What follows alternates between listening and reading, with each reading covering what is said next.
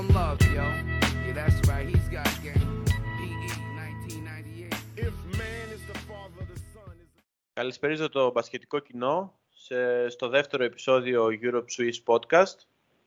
Μετά από πολύ καιρό η αλήθεια είναι από το πρώτο επεισόδιο.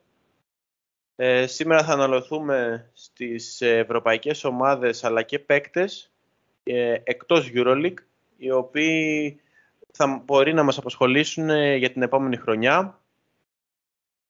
Καλεσμένος του επεισοδίου είναι ο Manolo77 όπως γνωρίζετε από το Twitter της οικογένειας Red Point Guard και αρθρογραφεί στο superbasket.gr. Μανώλη, καλησπέρα. Γεια σου, Μπιλ.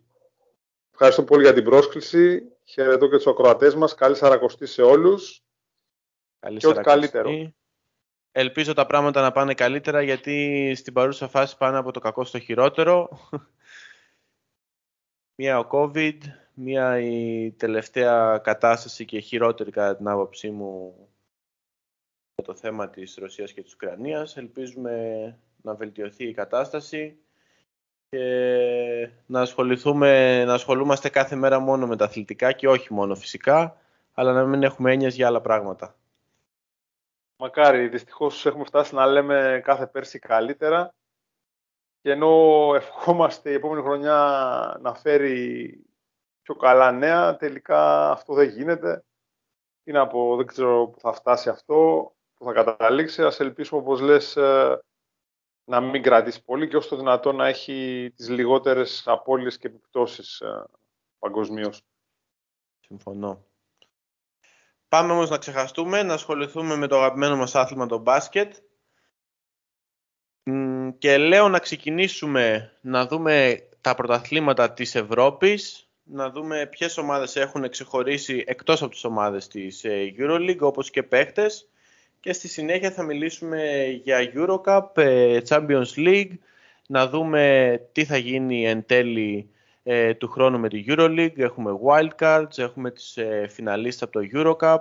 Γενικότερα η κατάσταση είναι επίπλαστη, δεν μπορούμε να ξέρουμε τίποτα εν τέλει, αλλά με τα τωρινά δεδομένα θα δούμε πώς μπορούμε να ξεκαθαρίσουμε κάποια πράγματα. Για αρχή θα ασχοληθούμε με το πρωτάθλημα της Ισπανίας. Νομίζω η ομάδα όπου έχει τραβήξει την προσοχή όλων είναι μία και αυτή λέγεται Μανρέσα η οποία παίζει πολύ όμορφο μπάσκετ θα έλεγα και εδώ και καιρό ε, έχει κάνει πολύ καλές εμφανίσεις απέναντι και σε Ρεάλ και σε Μπαρτσελώνα. Μανώλη, πες μας ε, μία άποψη για τη συγκεκριμένη ομάδα που ξέρω ότι έχεις κάνει και σκάουτινγκ στον αγαπημένο σου νιγηριανό παίχτη που έχει. Μπορούμε να το βρούμε στο YouTube. Μιας και το αναφέρεις θα είναι το επόμενο RPG Radar που έχουμε σκοπό να ανεβάσουμε. Μπορεί και το ε, Σαββατοκύριακο που έρχεται. Ε, η αλήθεια είναι ότι πράγματι η Μανρέσα από τότε που ανέλαβε ο Πέντρο Μαρτίνεθ πέρσι έχει δείξει μεγάλη πρόοδο. Ε, φέτος έκανε στοχευμένες κινήσεις, ε, έχει πάρα πολύ καλή ποιότητα και βάθος ε, για ομάδες τέτοιου επίπεδου. Έχει τουλάχιστον ε, 10 παίκτες δηλαδή που ε, μπορούν να ανταπεξέλθουν στους ρόλους τους. Υπάρχει ο Γάλλος, ο Γκάρ, ο Φρανσίσκο που είναι μικρός στο δέμα αλλά είναι πολύ εκρηκτικός ε, και καλός σκόρ μετά από τρίμπλα. Ο Τόμασον, ο Αμερικάνος, ε, ο Σνάιπερ, ε, και αυτός ε, έχει κάνει Εκπληκτικός. μεγάλα άλματα. Μεγάλα άλματα προόδου. Αυτό τον είχα δει πριν δύο χρόνια φαντάσου ήταν εμ, στην Πολωνία, πέρσι πήγε στο Ισραήλ. Έχει αλματώδη πρόοδο. Δεν το περίμενα να σου πω την αλήθεια ε, όταν Ούτε το εγώ. είχα πρωτοδεί. Ε, και εκεί που πραγματικά ε, ξεχωρίζει, όπως πες και εσύ, είναι η front line, όπου έχει μια τετράδα πολύ ικανών ε, και αλληλοσυμπληρούμενων παικτών, όπου ξεχωρίζει ο Μονέ και, και ο Μπάκο και υπάρχει και ο Σίμα με τον Μέι. Γενικά είναι καθαρά ένα σύνολο προπονητή. Εντάξει, ο Μαρτίνεθ ξέρουμε ότι ε, είναι προπονητής υψηλού επίπεδου, έχει περάσει τη φιλοσοφία του στην ομάδα και αυτό φαίνεται στο παρκέ. Ε, θεωρώ ότι είναι από τις ομάδες ε, φαβορή ε, για το Champions League. Ε, τελείωσε τον πρώτο γύρο IDT. Τώρα περιμένω να το δούμε και στο Top 16, αλλά θεωρώ ότι αν βάλεις κάτω όσοι έχουν απομείνει, θα είναι σίγουρα από εκείνες που ξεχωρίζω για να κατακτήσουν το τρόπεο. Και στην ΑΣΕΜΠ ε, είναι σε ένα σκορ 14-7 ε, που είναι τρίτη, πρώτη η Real με ναι, 17-4 και δεύτερη η Μπάρτσα 15-3. Ε, και εγώ συμφωνώ για τον Μονέ και τον Ιγυριανό forward, ο οποίος ήταν και top rebounder του NCAA με το κολέγιο του Davis. Ε, είναι ένας εκπληκτικά εκρηκτικός παίχτης, τρομερά αθλητικός. Ε, πιστεύω ότι θα εδραιωθεί αν δεν κάνει, δεν ξέρω τώρα αν θα μπορέσει να κινηθεί και κάνει το ταξίδι το υπερατλαντικό, αλλά νομίζω ότι για ομάδες EuroLeague ε, είναι must επιλογή. Ναι, Μετά τη θα συμφωνήσω. Ε, απλά να αναφέρω ότι ήταν κορυφαίος rebounder στην περιφέρειά τους, στην Big West. Big, ε, Big West, ναι, σωστά. Μπράβο. Τα έχω πολύ πρόσφατα γι' αυτό. Τα έχεις πολύ πρόσφατα και υπάρχει και scouting δηλαδή. report στο YouTube στο κανάλι σου. Ναι, ναι, ναι. Και θα ανέβουν, σου λέω, στο RPG Radar τώρα αυτές τις μέρες. Ο Μονέκε κοίτα να δεις. Ε, είναι ένας παίκτης πραγματικά που σε θέμα έντασης και ενέργειας θυμίζει πολύ τον John Brown της Unix. Ε, αλλά θεωρώ ότι όχι λόγω τόσο μεγέθους ε, θα μπορούσε να σταθεί στο NBA, αλλά γενικά ξέρεις, το παιχνίδι του είναι καθαρά... Μονοδιάστατο. Ε, εντάξει, όσο ότι επιθετικά δεν έχει βελτιωθεί πάρα πολύ στο παιχνίδι πρόσωπο στο καλάθι και είναι πιο πολύ συνήθω από ότι ας πούμε και πέρσι με την Ορλεάνη παλιότερα, αλλά ξέρεις, θεωρώ ότι τέτοιοι παίκτες ε, στο NBA και ουσιαστικά τεσάρι με ύψος 1,98 πρέπει να είναι κάτι πολύ ιδιαίτερο. Οπότε θεωρώ ότι είναι αντίθετα, ξέρεις, ιδανικός ε, για EuroLeague basketball. Ε, αυτό στα πλαίσια του John Brown. Τώρα δεν ξέρω αν θα φτάσει αν παίξει το στάτους αυτού του παίκτη, αλλά σίγουρα θα μπορούσε να έχει μια αντίστοιχη καριέρα, ας πούμε. Νομίζω ότι μετά τις φετινές του εμφανίσεις αξίζει τουλάχιστον ε, μια ευκαιρία να του δώσει μια ομάδα. Αλλά, okay, θα το δούμε αυτό, μένει να το δούμε.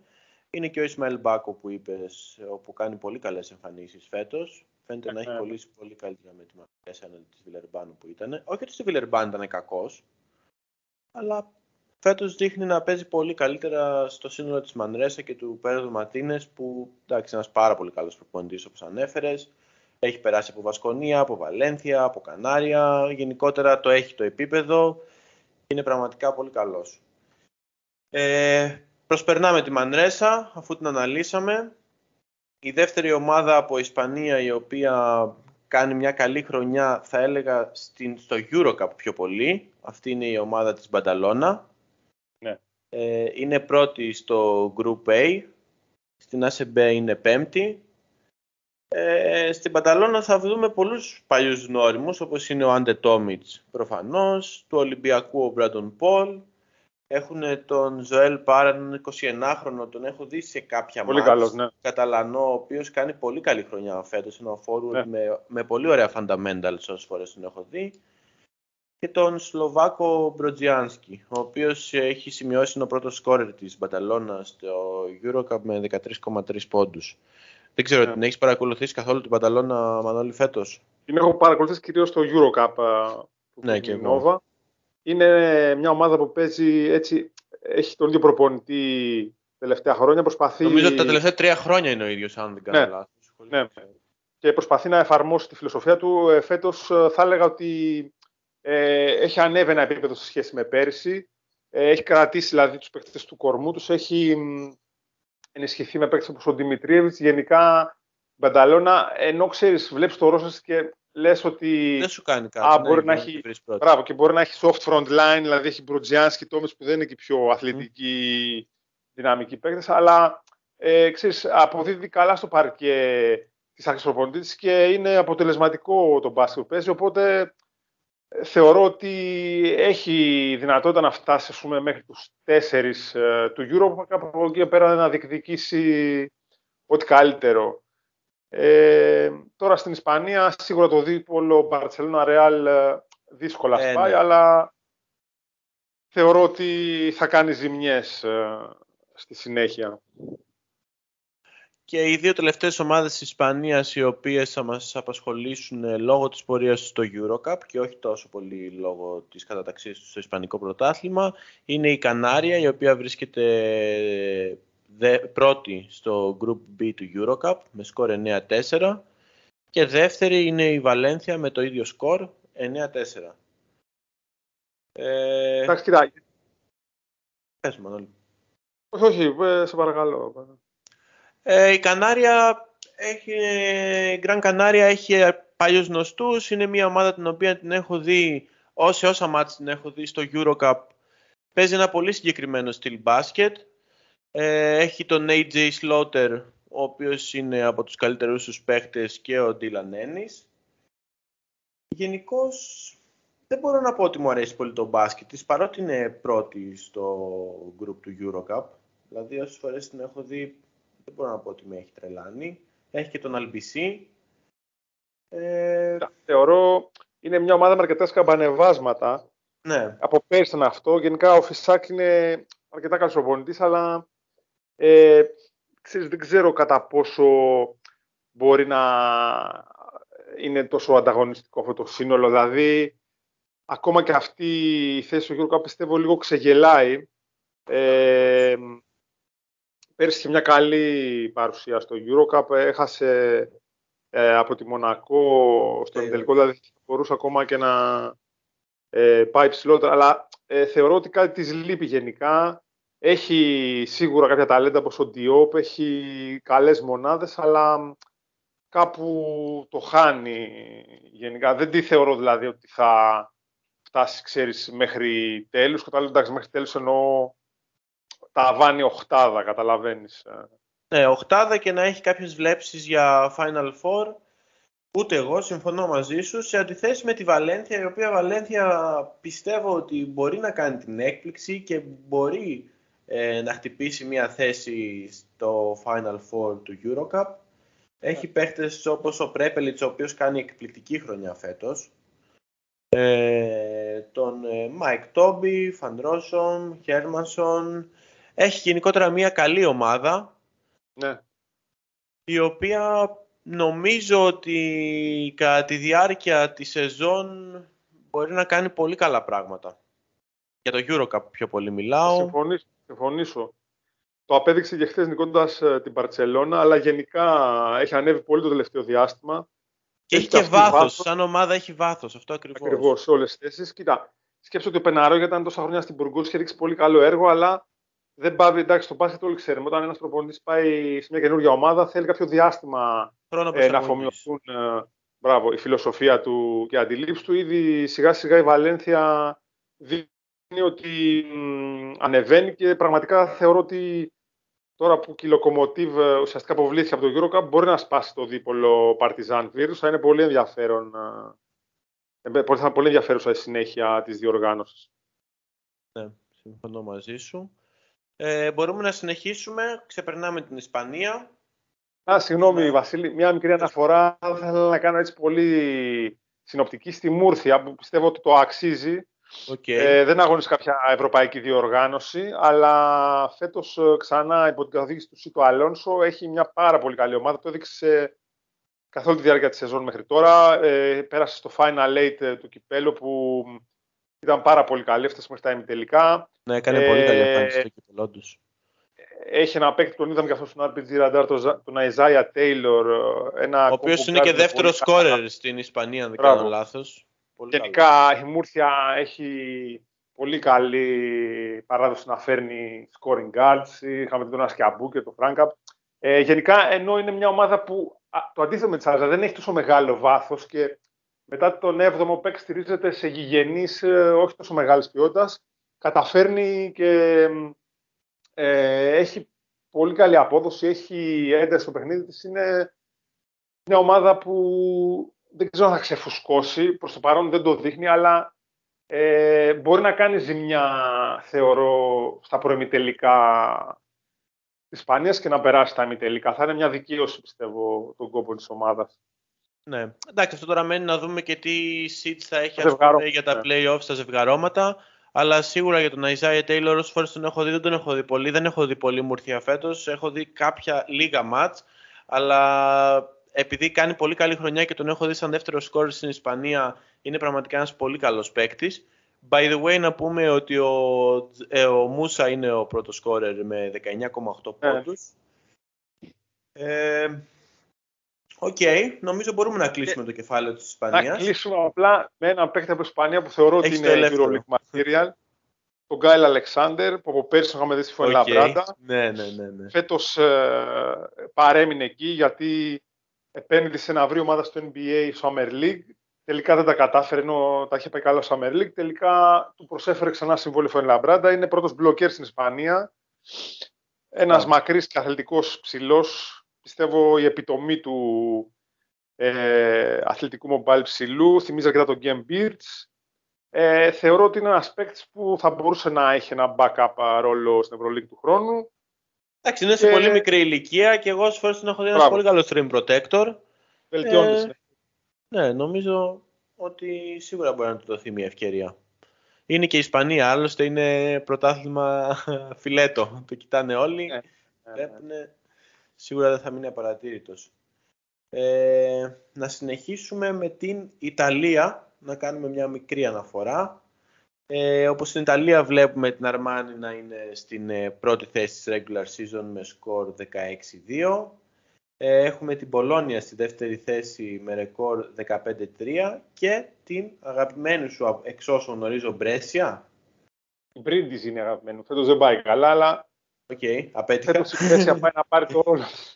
Ε, γιατί σε ένα παλιότερο podcast που είχαμε ήταν να δεις τον αγώνα Μπρέσια Αρμάνι και ήσουν πολύ ευτυχισμένος όπου... Όχι, Μπρίντιζι ήταν, Μπρίντιζι, το θυμάμαι. Είχαμε με τον, με τον Red Emerald. OK, okay, OK, okay, ναι, σωστά. Okay. Στην τρίτη θέση βρίσκεται η Μπρέσια με σκορ 12-17. Ε, πρώτος σκόρερ της είναι ο Ντέλα Βάλε με 19,4 ναι. πόντους στο Eurocup. Τον έχουμε δει σε αρκετές ομάδες. Τελικά ε... η Μπρέσια, συγγνώμη σε διακόπτω, είναι ένα σύνολο που βασίζεται σε έμπειρους παίκτες. Δηλαδή, ο Μίτρου Λόγκ είναι από τους νεότερους ε, και ο Τελαβά. Δηλαδή, έχει ένα ναι. πολυπυρήνα, ξέρεις, μεγάλο παικτών. Έχει το Γκάμπριελ του παθηναικου Ε, έχει καλά, έχει τον ε, γερόλικο David Moss. Ε, γενικά είναι μια ομάδα πολύ αποτελεσματική φέτος. Έχει προπονητή το Μάγκρο, που μάλιστα το θυμάμαι και σαν παίξει στην Αρμάνι πριν 7-8 ε, χρόνια. Είναι πρόσφατα έχει γίνει προπονητής, ε, είναι η έκπληξη φετινή. Γενικά η Μπρέσια πέρυσι με τον Εσπόζητο στον πάγκο είχε πολλά προβλήματα. Φέτος είναι εντελώς ε, διαφορετική ε, και πραγματικά είναι από τις ευχάριστες εκπλήξεις, όπως λες, ε, της διοργάνωσης. Συμφωνώ, είναι στην τρίτη θέση. Νομίζω ότι από την Ιταλία δεν έχουμε κάτι άλλο το οποίο θα μας απασχολήσει ή κάποιον κάποια ομάδα η οποία δεν ξέρω, είναι και η, είναι και η Βενέτσια η οποία είναι στο Vita Group ε, του Eurocup και βρίσκεται στην τέταρτη θέση. Ωστόσο είναι στην 13η θέση του Ιταλικού Πρωταθλήματος.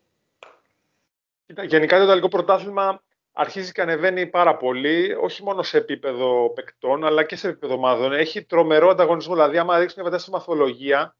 Είναι όλες οι ομάδες πολύ κοντά. Δεν τα θέση μέχρι τις τελευταίες, ειδικά χθες που κέρδισε η φορτιτού τον Μπολόνια μέσα στην Τρεβίζο. Αν παρατηρήσεις τη μαθολογία, είναι τρομερά μικρές αποστάσεις. Δηλαδή, εκεί που παλεύεις για την ε, ε σωτηρία, μπορεί με δύο-τρεις σερή νίκης να ε, βρεθείς ξαφνικά μες στην Οχτάδα και να κάνεις όνειρα. Είναι πάρα πολύ ανταγωνιστικό το πρωτάθλημα στις ε, μεστέ θέσεις βαθμολογία. Υπάρχουν ομάδες ε, νεοφώτιστες όπως η Ντερτόνα, ειδικά που την είδαμε και στο Final Eight να κάνει πολύ καλή πορεία. Και η Νάπολη που παρόλο που είναι νεοφώτιστες, ε, βλέπεις ότι κοντράρουν Είναι μέσα στο παιχνίδι για, και για playoffs γενικότερα, γιατί είναι Υπάρχουν, πολύ κοντά ομάδες όπως η Πέζαρο με τον Ντάιρικ Jones, ας πούμε, ένα παίκτη που και αυτό τον είχαμε δει πέσει στο RPG Radar και κάνει καλή σεζόν. Ε, η Τρέντο, η οποία και αυτή ε, παίζει ένα διαφορετικό στυλ μπάσκετ, ε, ε αλλά ενώ στο Eurocup ε, δυστυχώς ε, δεν αποδίδει, είναι, νομίζω ότι πρέπει να έχει πετύχει καν, πρέπει να έχει μια νίκη και αμφιβάλλω κι αν. Ε, στην Ιταλία πάει κάπως καλύτερα. Έχει, έχει μια νίκη και 12 ήττες για την ακρίβεια. Ναι, ναι, ναι. ναι. Ε, είναι ένα πρωτάθλημα πραγματικά που ανεβαίνει πάρα πολύ και αξίζει να αφιερώνεις δηλαδή χρόνο να το βλέπεις και από άποψη θεάματος και από άποψη ε, ποιότητας και ανταγωνιστικότητας. Η αλήθεια είναι ότι φέτος στην Ιταλία δεν έχω εμβαθύνει, δεν έχω δει πολλούς αγώνες, αλλά είναι κάτι το οποίο θέλω σιγά σιγά να αρχίσω να βλέπω όλο και πιο πολύ. Είναι, συμφωνώ σε αυτό που λες, ότι είναι πολύ ανταγωνιστικό πρωτάθλημα. Υπάρχουν και καλοί παίχτες. Νομίζω ότι όντως βελτιώνεται σαν λίγα. Οκ. Ε, οπότε μπορούμε να προχωρήσουμε, να πάμε προς τη Γαλλία, όπου έχουμε για εμένα μία ομάδα έκπληξη, αλλά δεν είναι τόσο έκπληξη, καθότι η, το recruitment που έχει κάνει και ο προπονητής που έχει, νομίζω ότι δικαιολογούν όλη της την ε, μέχρι στιγμής ε, πορεία. Αυτή δεν είναι άλλη από την Boulogne Levallois Metropolitan, την ομάδα του Βισάν Κολέ. Ε, έχει παίχτες όπως είναι ο Will Cummings, ο Vince Hunter, ο Tony Crocker που τον είχαμε δει στο πρωτάθλημα της Τουρκίας ε, προδιετίας. Ε, είναι μια πολύ καλή ομάδα, δεν ξέρω αν την έχεις παρακολουθήσει Μανώλη. Είναι ομάδα ναι, που επειδή το γαλλικό πρωτάθλημα ξέρεις είναι ελεύθερο στο LNB TV mm-hmm. πλατφόρμα μπορεί να δεις, ε, έχω δει αλλά κυρίως το Eurocup φέτος. Και εγώ μέσω Eurocup την έχω δει πιο πολύ και μου έχει αρέσει είναι από τις ομάδες που μου αρέσουν πιο πολύ από όλες να βλέπω να σου πω την αλήθεια.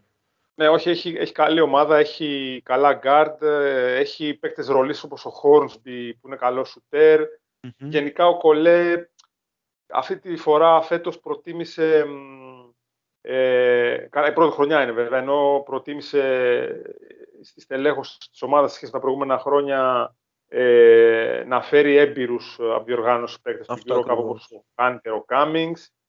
Ε, ε, γενικά ε, υπάρχουν ε, διακριτοί ρόλοι. Ε, θεωρώ ότι είναι και αυτή μια ομάδα gonna be Final Four για το Eurocup και εκεί θα εξαρτηθεί από, από τις διασταυρώσεις και πώς ε, που θα κάτσει η μπίλια, ας πούμε. Ε, πάντως παίζει, παίζει ωραίο μπάσκετ. Προσωπικά μια ε, δυναμία μου να ξέρεις είναι παρότι είναι 35 χρόνων ο Τόνι Κρόκερ. Μου αρέσει πάρα πολύ σαν παίχτης. Από την τόφαση δηλαδή που τον έβλεπα δεν ξέρω, μου αρέσει. Είναι, είναι στη Λεβαλουά, ε, το Μακρέι εγώ θυμάμαι, τον Τζόρντα Μακρέι. Ναι, και ο Μακρέι είναι και ο Κρόκερ είναι, ναι. Αυτό πρέπει να είναι σχετικά πρόσφατη προσθήκη, μάλλον. Ε. Ναι, ναι, ναι. Είναι πριν, ε, νομίζω, από τον ε, Γενάρη και μετά ήρθε. Α, Όχι δεν νομίζω, δεν γενικότερα είμαι, ναι, είμαι σίγουρος. OK, okay, OK. Okay. Ε, και ο Μακρέι που είπες που ήταν παλιότερα και στη Μάλαγα ναι, ήταν, ναι. έχει ενισχυθεί ναι, ναι. και είναι σίγουρα μια ομάδα η οποία, ναι, και Μπασκόνια, σωστά, πολύ σωστός. Ε, είναι μια πολύ καλή ομάδα με αρκετό βάθος, έχει επενδύσει όπως είπες στους βετεράνους Παύλα έμπειρους, γιατί εντάξει όχι δεν είναι βετεράνοι, ε, προχωρημένης ηλικίας κάποιους παίχτες, κάποιους άλλους όχι τόσο, με πολύ καλή εμπειρία. Στη Γαλλία είναι πρώτη, όπως είπαμε, με σκορ 15-6. Δεύτερη είναι η Βιλερμπάν με, σκορ, με ρεκόρ 15-6 και τρίτη είναι η Μονακό με 14-7. Ε, από Γαλλία, Μανώλη, δεν ξέρω αν έχεις να, να σημειώσεις κάτι ή κάποιος παίχτης, κάποια ομάδα που σου έχει τραβήξει την προσοχή. Η αλήθεια είναι ότι εκτός των... Ε, είναι οι τρεις ομάδες μετά δεν έχω δει κάτι το οποίο... ένα πρωτάθλημα που και αυτό πολύ αναπτυσσόμενο. Υπάρχουν έχει αναπτυχθεί πολύ τα τελευταία χρόνια. Ανέβει φέτος όπως ε, εκτός από τις κλασικές που παίζουν στην οργάνωση Μπουργκ ε, και Στρασβούργ. Ναι, θα μιλήσω λίγο για τη Στρασβούργ. Α πούμε, η Λιμόζ είναι αρκετά καλή φέτος. Ε, εμένα μου αρέσει και η Ροάν που βλέπω, παρόλο που εντάξει δεν είναι αυτού του επίπεδου, έχει κάποιους καλούς παίκτες. Κοίτα, γενικά η Γαλλία, ε, επειδή είναι ένα πρωτάθλημα που στηρίζεται πολύ σε physicality και αθλητικότητα παικτών, ε, έχει ξέρεις, πάρα πολλούς παίκτες που μπορεί να σε διοδρομήσουν στο μέλλον. Ας πούμε, δες ε, την Παρή, έτσι, έχει τον Καμαγκατέ, ε, Γενικότερα είναι μια λίγα που όποτε γενικά, ε, έχει παίκτες που μελλοντικά μπορούν να παίξουν ακόμα και στο NBA. Ναι. Ε, απλά θα κλείσω μια αναφορά στη Στρασβούρ, έτσι, επειδή τη βλέπουμε λίγο και στο Champions League. ότι φέτος δεν έχει την πορεία την περσινή, έχει αρκετά σκαμπανεβάσματα. Εντάξει, η αλήθεια είναι ότι έχοντας χάσει δύο κομβικούς παίκτες όπως ο Κόλσον ε, και ο Wainwright ε, και έχοντας το rookie, το Matt Mitchell από το San Diego, κατευθείαν από το NCAA, τον πήρε ε, στη θέση τους, ε, ακόμα δεν ε, με έχει πείσει δηλαδή ότι μπορεί να φτάσει τόσο ψηλά όπως πέρυσι, δηλαδή στην τετράδα του Basketball Champions League. Ε, Παρ' όλα αυτά, την πιστεύω σαν ομάδα. Έχει και τον Cameron Taylor που είναι πολύ ωραίος. Μπράβο, έχει και το Lance Down. Γενικά είναι ένα σύνολο που αν περάσει τώρα το Top 16 έχει την εμπειρία και την ποιότητα να κάνει κάτι καλό συνέχεια. Γενικά το Champions League πιστεύω ότι είναι φέτος μια διοργάνωση ευκαιρίας. Δηλαδή, αν εξαιρέσεις την Τενερίφη, ε, που είναι η πιο έμπειρη, ας πούμε, να το πω έτσι, ομάδας διοργάνωσης, οι υπόλοιπες είναι, δεν θα το έλεγα, ξέρεις, ταχτομπούτες, αλλά είναι, ξέρεις, ομάδες που ε, ναι. δεν έχουν τόσο μεγάλη παράδοση στο θεσμό και κυνηγάνε το τρόπεο με καλές πιθανότητες όμως. Εντάξει, νομίζω ότι γενικότερα ένα κοινό χαρακτηριστικό ανά τα χρόνια του γαλλικού πρωταθλήματος πάντα ήταν η αθλητικότητα. Και ναι, ναι. αυτό είναι ισχύει αυτό που είπες ότι πολλές φορές είναι τροχοπέδι για το NBA για πολλούς παίχτες ας πούμε. Ε, τώρα από εκεί και πέρα νομίζω ότι δεν χρειάζεται να αναλωθούμε άλλο στη Γαλλία. Ε, να συνεχίσουμε δεν ξέρω άμα θέλεις να μιλήσουμε για, για Ρωσία καθόλου, για τις ρωσικές ομάδες. Ε, ή... Το οποίο είναι θολό τώρα, ε, προσπαθούν να συνεχίσουν το εγχώριο πρωτάθλημα. Αυτό δεν ξέρω κατά πόσο θα μπορεί να επιτευχθεί. Πολλές ομάδες, κοίτα, ενώ μοιάζει ανέφικτο, εγώ βλέπω τώρα κάποια άλλα σημάδια. Δηλαδή, π.χ. η Zenit πάει η Zenit που πήρε Φριτζόν. Πήρε το Μόνια. Ναι. Πήρε ένα παίκτη που έπαιζε στην Α2, μάλλον στο ρωσικό πρωτάθλημα τον Αχμετ Κάρβερ, ο ε, Αμερικάνος. Και τον Φριτζόν διαβάζω... νομίζω πήρε η Zenit. Αν δεν κάνω ναι, λάθος, σήμερα. Δηλαδή, κάνω κάποιες κινήσεις, π.χ. Ε, η Unix λέει, διαβάζω ότι δεν θα φύγουν ο Γεκύρη, ο Χεζόνια, θα παραμείνουν. Γίνει μια, μια προσπάθεια να στήσει το πρωτάθλημα, δεν ξέρω κατά πόσο αυτό θα είναι, εντάξει όχι εφικτό, εφικτό προφανώς θα είναι αυτό θα είναι τόσο σύνορων, αλλά αν θα έχει, ξέρεις, και την ουσία ουσιαστικά Εμένα μου φαίνεται μέχρι στιγμής οι προσπάθειες που βλέπω ότι τρέχουν να προλάβουν ε, τις συμμετοχές να συμπληρώσουν για να μπορέσει να τελειώσει το πρωτάθλημα. Ε, ναι, δεν ξέρω αυτό κατά πόσο μπορεί να επιτευχθεί. Δηλαδή είναι, και είναι πολύ θολό αυτό. Δεν έχω καταλάβει ακόμα αν θα αφορά τη VTB League από που ήδη έχουμε δει αποχωρήσει η Ελένα Αγκόρα και την Κάλεβ ναι. ή θα είναι σε στα πλαίσια του ρωσικού πρωταθλήματο. Δηλαδή είναι λίγο θολό το τοπίο αυτό και σίγουρα επηρεάζει και την Ευρωλίγκα, όπως θα ζητήσουμε και στη συνέχεια της κουβέντας μας. Σωστά. Ε, οπότε καλό θα είναι να το αφήσουμε, γιατί δεν γνωρίζουμε πώς θα κυλήσει και πώς θα... Σίγουρα υπάρχουν και εκεί κάποιοι παίκτες που μένουν ελεύθεροι, διαβάσει ω Εγγέλια, τελικά κλείνει ναι. βασικό, και πάει στη Βίρτους. Αλλά π.χ. διαβάζω τη Λοκομοτίβ Κουμπάν, για παράδειγμα, ότι και ο Μότλεϊ ε, είναι παίκτης ομάδας, δηλαδή δεν ε, θα μείνει ελεύθερος, ε, οπότε ξέρεις, ακόμα όπως λες οι ρωσικές ομάδες προσπαθούν να κρατηθούν ε, εν ζωή, να το πω έτσι μεταφορικά και να μην χάσουν περισσότερα στοιχεία. Εντάξει, λογικό είναι. Δεν ξέρω, ο Μότλεϊ εν τέλει έχει το συμβόλαιο και θα μείνει; Αυτό το άκουσα για τον Έρικ Μακόλουμ και για τον Ντάριο Τόμσον. Κοίτα, ο Τόμψον, ας πούμε, είχα διαβάσει ότι έχει κλειστό διαιτές. Ο Μότ λέει ναι. λογικά, αν δεν υπάρχει όψιον της ομάδας, ή μάλλον πρέπει να είναι μονοετές. Τώρα, από εκεί πέρα, όπως λες, όμως θέλουν και οι ρωσικές ομάδες να δείξουν ότι δεν ε, αφήνουν και τους παίκτες ελεύθερους, έτσι. Ναι, ναι. Ε, εφόσον δεν συμβόλαιο, τώρα περιμένουμε να δούμε τι θα γίνει και πώς ε, θα συνεχιστεί η κατάσταση για να μπορούμε να βγάλουμε και συμπεράσματα. Τώρα είναι λίγο αρχή ακόμα. OK, okay. οπότε ας πάμε στα λεγόμενα στανταράκια μέχρι στιγμής και να συνεχίσουμε και να κλείσουμε με την Τουρκία στην οποία Τουρκία βλέπουμε στην πρώτη θέση τη Φενέρμπαχτσε, Στη δεύτερη είναι η Εφές, στην τρίτη είναι η Νταρουσάφακα, η οποία κάνει μια πολύ καλή, καλή χρονιά φέτος. Πολύ καλή φέτος. Και συνεχίζει η Καζιάντεπ, Καρσίγιακα, Γαλατά Σαράι. Ε, από το τουρκικό πρωτάθλημα έχω ξεχωρίσει σίγουρα μέχρι πρότινος δηλαδή ε, την παρουσία του Φρήμαν με την ε, Μπούρσασπορ ο οποίος ε, είχε σημειώσει 20,3 πόντους ο οποίος βέβαια Φρήμαν τώρα δεν είναι πλέον στην Μπούρσασπορ ε, στη συνέχεια είναι, υπάρχουν κάποιες ομάδες οι οποίες εκτός της ε, εκτός της Ντερουσαφάκα σου έχουν κάνει Μανώλη εντύπωση; Κοίτα, η αλήθεια είναι ότι σαν ομάδες θα έλεγα, κοίτα, το τουρκικό πρωτάθλημα γενικά πάσχει ε, από καλούς προπονητές, δηλαδή υπάρχει έλλειμμα σε αυτό το κομμάτι, είναι αλήθεια. Και με πολλούς που μιλάω Τούρκους στο Twitter, ε, δηλαδή βλέπεις ομάδες που η Γαλατά Σαράι, χρόνια τώρα ξέρεις, ενώ έχει καλές μονάδες, από τότε που έφυγε και ο Ερντογκάν δεν έχει τα ίδια αποτελέσματα ε, με παλιότερες χρονιές. Το ίδιο ισχύει για την Turk Telecom, η οποία πραγματικά έχει πάρα πολύ καλό υλικό. δεν μετουσιώνεται αυτό σε επιτυχίες.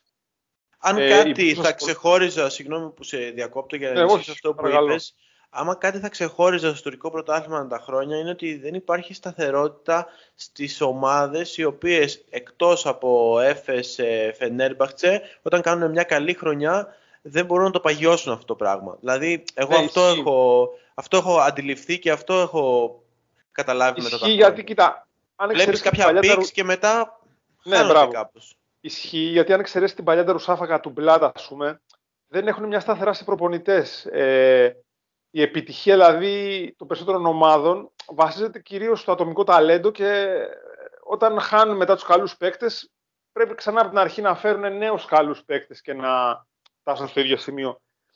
Ε, κρατάμε μια πισινή για την Μπούρσα Σπορ που έχει επενδύσει σε ένα ταλαντούχο προπονητή, τον Αλιμπίγεβιτ. Τον είχαμε δει ναι, ναι, ναι, ναι, στο Αστέρα μια σεζόν. Ε, αν μείνει δηλαδή ακόμα ένα-δύο χρόνια να θέλω να δω την πρόοδο αυτής της ομάδας. Ε, αλλά πραγματικά το τουρκικό πρωτάθλημα ενώ είναι πολύ δυνατό, έχει πάρα πολλούς καλούς παίκτες. Δηλαδή αποτελεί μεγάλη δεξαμενή για την Ευρωλίγκα κάθε χρόνο. Ε, αυτό πάσχει από πολύ καλούς προπονητές. Ε, ε, φαντάσου, δηλαδή, αυτός τον τερασμό που είναι καλός προπονητής, τώρα δεν συγκρατώ το όνομά του, είναι αυτός που ουσιαστικά την κατέξει τον Μπλατ και αν θυμάσαι ε, ήταν προπονητής τότε που έπαιζε με τον Ολυμπιακό εκείνη τη χρονιά στην Ευρωλίγκα, τη χρονιά 18-19 που ήταν ο Μπλατ σε εμάς. Ε, φαντάσου, είναι ένας αρκετά καλός προπονητής για τα δεδομένα της Τουρκίας και γι' αυτό το λόγο τον κρατάει και τέλο σαν χρόνια, παρόλο που δεν είναι και ο μικρότερος σε ηλικία. Θέλω να πω ότι βλέπεις, ας πούμε, και η εθνική Τουρκία έχει τον Ορχούνε ναι. ναι, ναι Κάπου, ναι. αν εξαιρέσει δηλαδή το Σαρίτσα, δεν βλέπω κάποιον ε, προπονητή Τούρκο ο οποίος ε, να ξεχωρίσει. Εντάξει, βγάζει από τον κάδρο φυσικά τον Αταμάν, έτσι. Μιλάμε για τις ομάδες ε, του πιο κάτω level.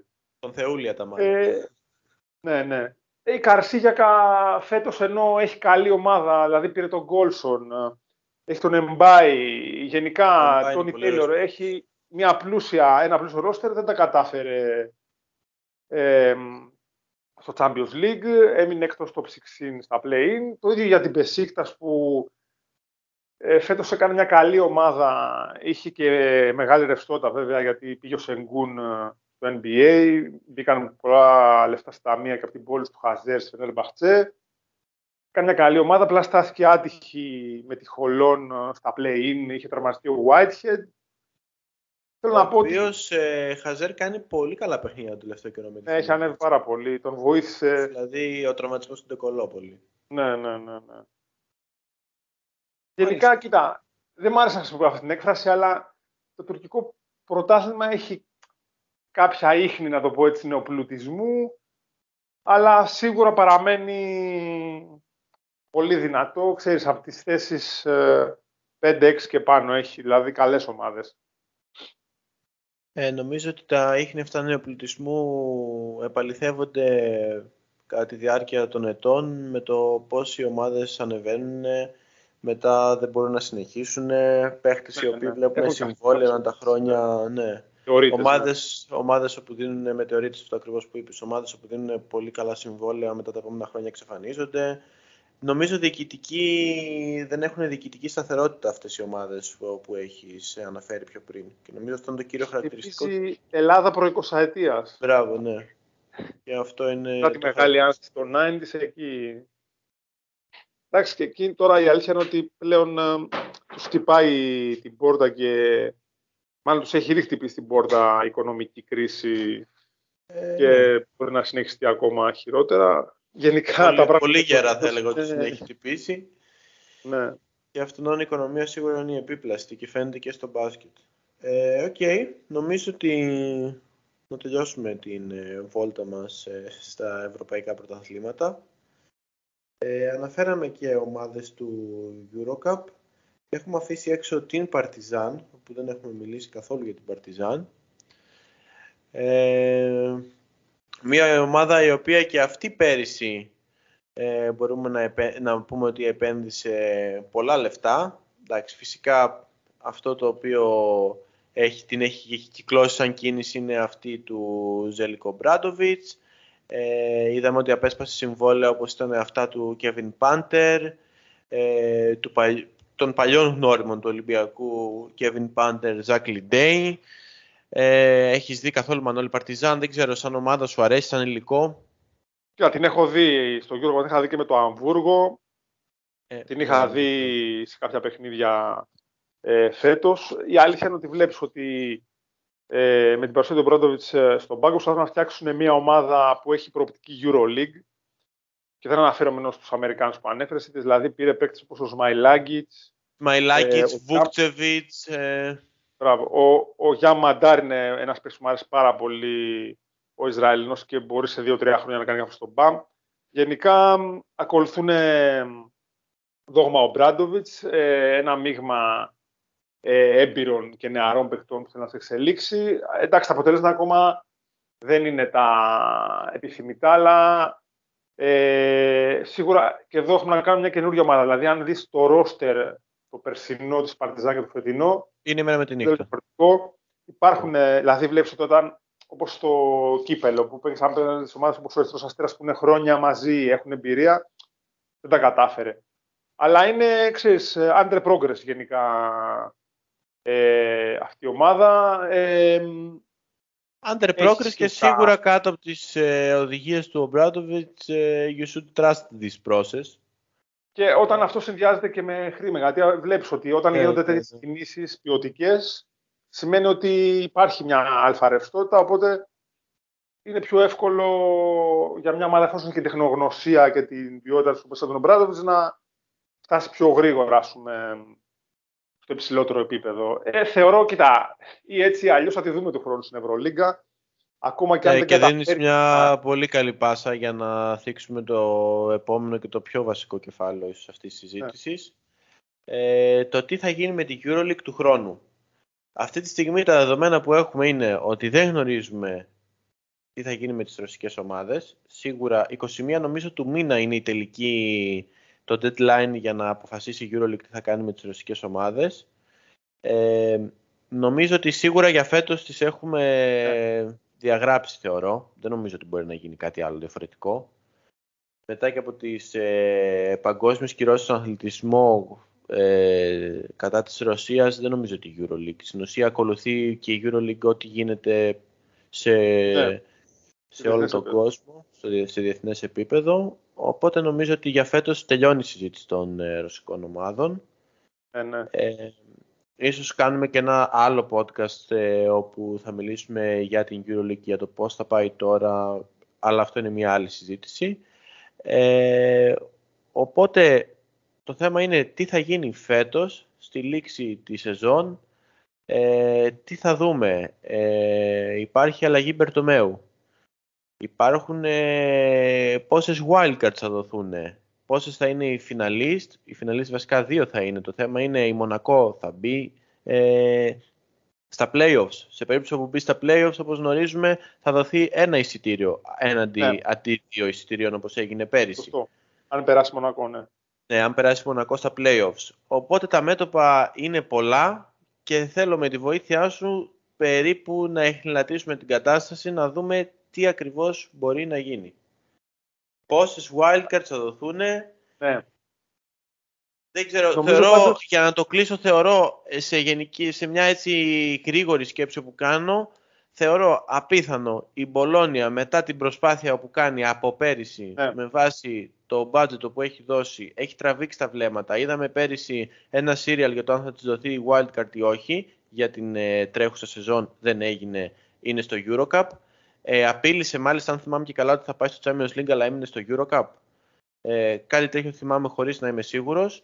Όπως και να έχει, έχουμε την Πολόνια, έχουμε την Παρτιζάνο που έχει το project το Μπράντοβιτς όπως είπαμε και έχουμε φυσικά και ένα σενάριο που μία ομάδα από το Eurocup όπως μπορεί να είναι Ναι. αυτή για παράδειγμα όπως είπαμε η Βαλένθια να μπει, να πάει τελικό, να αποκλείσει μία από τις δύο και μετά τι Ναι. θα γίνει. Κοίτα, η αλήθεια είναι ότι η Ευρωλίγκα έχει δείξει στο παρελθόν ότι αν θέλει να βάλει μια ομάδα στη διοργάνωση, μπορεί να τη βάλει. Δηλαδή, όπως είχε κάνει και με τη Zenit, με στάτου εγώ δύο ετών, μια προσωρινή, να το πω έτσι, άδεια για να συμμετέχει.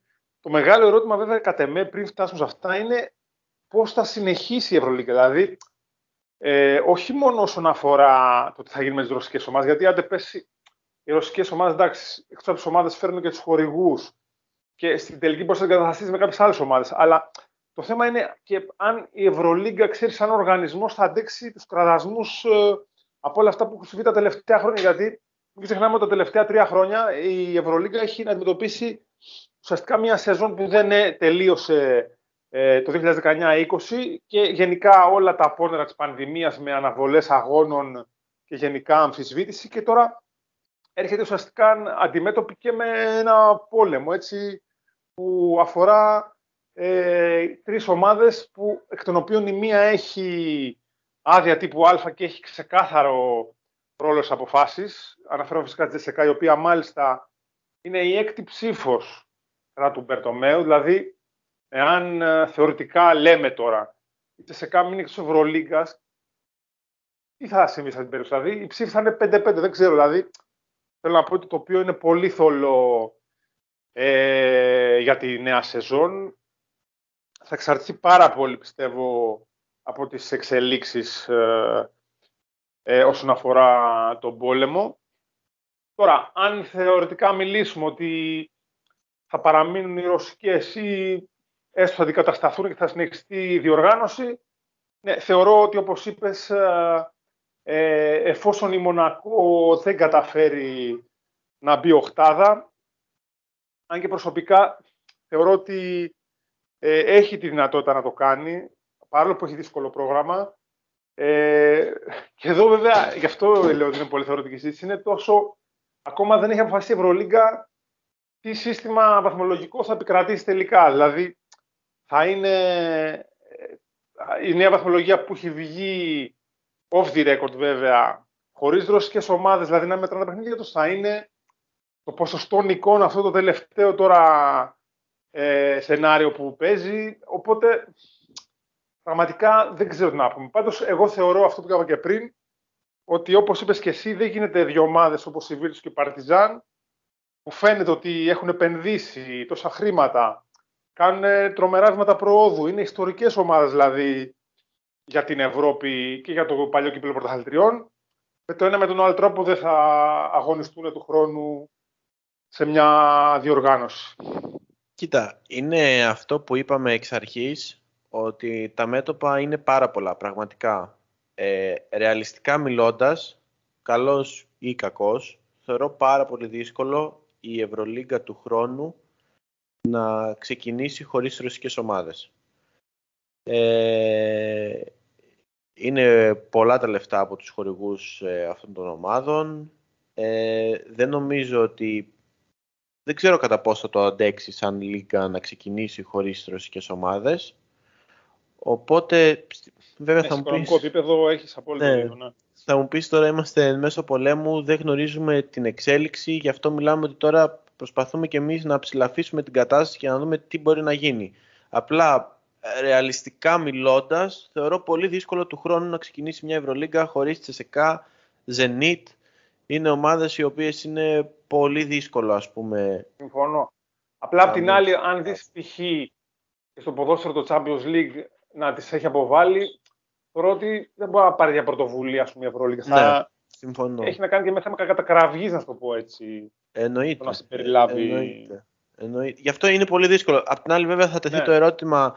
Ε, είναι τελείως διαφορετικό το Champions League στο ποδόσφαιρο, όπως ξέρουμε με τα οικονομικά του Αλλά δεδομένα. έχει, ναι, εντάξει. Τελείως διαφορετικό Ισχύει. το μπάσκετ. Ε, τη μερίδα του λέοντος στο μπάσκετ, ας πούμε, παίρνουν οι ρωσικές ομάδες. Είναι, είναι πολύ περίεργο. Είναι όντως πολύ περίεργο και δύσκολα μπορείς να το ξεδιαλύνεις.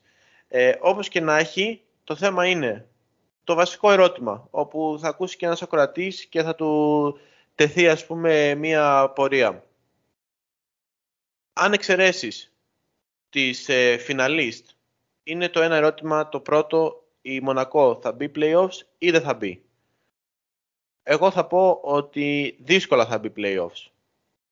Έχει ένα πολύ δύσκολο πρόγραμμα και νομίζω ότι είναι, θα, θα είναι μεγάλο overachieve ας πούμε ε, για τη γαλλική ομάδα να μπει playoffs. Σε περίπτωση που μπει όμως, αυτό σημαίνει ότι θα υπάρχει ένα εισιτήριο από το Eurocup, το Ναι. οποίο θα δίνει στην ομάδα τη θέση για EuroLeague. Μετά τι θα κάνεις με τις Wildcats. Δηλαδή, και λέμε Να. δεδομένα ότι θα κερδίσει μία εκ των ε, Μπολόνια ή Παρτιζάν, έτσι. Σε περίπτωση όπως, ας πούμε, το σηκώσει η Βαλένθια. Εκεί πέρα τι γίνεται; Κοίτα, η αλήθεια νομίζω ότι πραγματικά τώρα το τελευταίο που απασχολεί αυτή τη στιγμή την Ευρωλίγκα είναι αυτό, αλλά εμ, πραγματικά αν όλα πάνε πρίμα, να το πω έτσι, ε, και η Μονακό καταφέρει να μπει στην οχτάδα, ναι, θα είναι μετά σταυρόληξο για δυνατούς λίτες. Ε, θα θυσιαστεί σίγουρα, πιστεύω, μια ρωσική ομάδα εκεί, Ε, μάλλον ο κλήρος πέφτει στην Unix. η Unix, ναι, δηλαδή δεν μπορεί να πάνε δηλαδή, την απόφαση όπως τότε πριν δύο χρόνια να πούνε θα παίξουν οι ίδιες 18 ομάδες έτσι. Αυτό δεν παίζει δηλαδή. Δεν υπάρχει περίπτωση να γίνει κάτι τέτοιο. Εμ, οπότε, ναι. Είναι πάντως, θεωρώ το τελευταίο αυτό στιγμή που απασχολεί την, ε, την Ευρωλίγκα. Ε, Στην παρούσα φάση ναι, γιατί δεν ξέρει ακόμα πώς θα ολοκληρώσει την τρέχουσα σεζόν. Εννοείται. Και... Απλά επειδή ξέρεις, μιλάμε όλο το podcast, ας πούμε, ο προσανατολισμός του είναι ομάδες εκτός EuroLeague και τι θα δούμε από του χρόνου, ας πούμε, να γίνει ε, Europe Radar, ας πούμε, εκτός EuroLeague. ε, να δούμε ποιες ομάδες έχουν μια πιθανότητα να μπουν, ποιες θα Ναι. απασχολήσουν το καλοκαίρι, που εντάξει, δεν είναι και πολύ μακριά. Κοίτα, εφόσον η Λοκομοτίβ Κουμπάν βγήκε από το κάδρο, θεωρώ ότι αυτό είναι η μεγαλύτερη πιθανότητα και λόγω ποιότητας εμπειρίας είναι Παρτιζάνη Βίρτους και η Βαλένθια σε, σε πρώτη, το πρώτο κάδρο, ας πούμε, να το πω έτσι. Και έπονται μετά με λιγότερες πιθανότητες να πούμε η Λεβαλουά, η Πανταλώνα, η Μπούντουτσνος ίσως, που δεν την έχουμε αναφέρει, αλλά είναι και αυτή μια ομάδα που χρόνια πολλά προσπαθεί να επανέλθει και έχει μια καλή ομάδα. Και έχει παγιώσει Αλλά- μια, κα- μια καλή, ένα καλό ρόστερ, ας πούμε, και καλές εμφανίσεις, θα πω. Ναι. Ε, και στο Αλλά- Eurocup, ας πούμε, είναι στην τρίτη θέση. Είναι μια ομάδα πολύ αξιόλογη που δεν έχει χαθεί, επειδή, ας πούμε, έπαιξε μια Ναι. χρονιά Euroleague και έφυγε. Οκ. Περιμένουμε με πραγματικά ανυπομονησία και με πολύ ενδιαφέρον και ξέρεις, χωρίς να μπορούμε να φανταστούμε τι μπορεί να επακολουθήσει. Πραγματικά είναι... Μπορεί τα φα- αχαρτογράφητα νερά να ακούγονται κλισέ έκφραση, αλλά δεν ξέρω πραγματικά τι μπορεί να επιφυλάσσει το μέλλον. Όταν ξέρεις, δηλαδή, γίνεται τόσα πολλά πράγματα παγκοσμίως, εγώ θα πω πρωτίστως να τελειώσει καλά αυτή η σεζόν, Δηλαδή, γιατί α, είναι δύο μήνες ακόμα, δυόμιση. Ναι, δυόμιση Δεν είναι μήνες, μικρό το όσο είναι. διάστημα. Δηλαδή, α- αν γίνει κάτι πολύ extreme σε αυτό το διάστημα, θα ολοκληρωθεί και αυτή η σεζόν. Κάτσε να Εντάξει. δούμε. Δηλαδή, Αρχικά Προέχει νομίζω τώρα φέτος. ιεραρχικά αυτό ακριβώς αυτό που προέχει είναι να σταματήσει ο πόλεμος, να δούμε από εδώ και πέρα τι θα γίνει.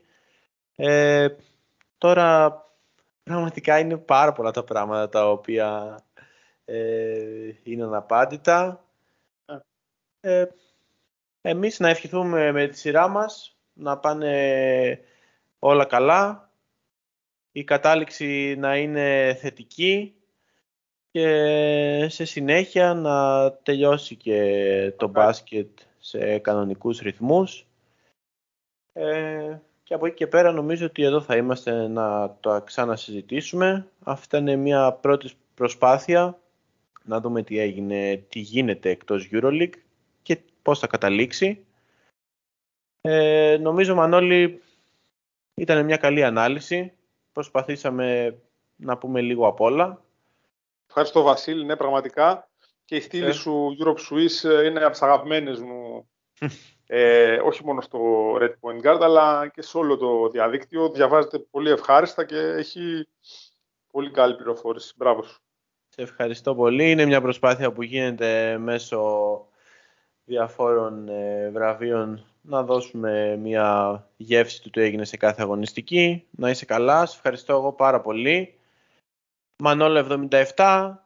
Τον βλέπουμε στο Red Point Guard, τον διαβάζουμε στο Red Point Guard. Έχει δικό του κανάλι στο YouTube επίσης με Scouting Reports. Ε, τον διαβάζουμε φυσικά και στο superbasket.gr. Σε ευχαριστώ πάρα πολύ. Εκτιμάει όλο νομίζω το μπασκετικό κοινό στο χώρο του Twitter και όχι μόνο τις γνώσεις σου και όλη τη δουλειά που κάνεις γιατί πραγματικά θέλει απίστευτα πολλές ώρες. δηλαδή κάποιοι μπορεί να το βλέπουν πολλές φορές εύκολο αλλά είναι πολύ δύσκολο. Θέλει πολλές ώρες, θέλει να δεις πολλούς αγώνες. Αυτά. Ευχαριστώ πολύ Βασίλη μου. Να είσαι καλά. Να και καλή συνέχεια. Εύχομαι σε ό,τι κάνεις. Να είσαι καλά Μανώλης. ευχαριστώ πολύ.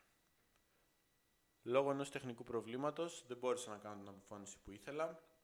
Όπως και να έχει, αυτό ήταν το δεύτερο επεισόδιο του Europe Swiss σε μορφή podcast. Σας ευχαριστώ πάρα πολύ που μείνατε παρέα μας μέχρι και τώρα. Θα μας βρείτε στο Spotify στο κανάλι Europe Swiss. Το πρώτο επεισόδιο είχαμε απονείμει EuroLeague Mid-Season Awards. Κάθε εβδομάδα φυσικά με διαβάζετε στο Red Point Card. Σας ευχαριστώ πάρα πολύ. Μπήλος 11 στο Twitter θα με βρείτε. Καλή συνέχεια και ανώνουμε το ραντεβού μας για την επόμενη φορά.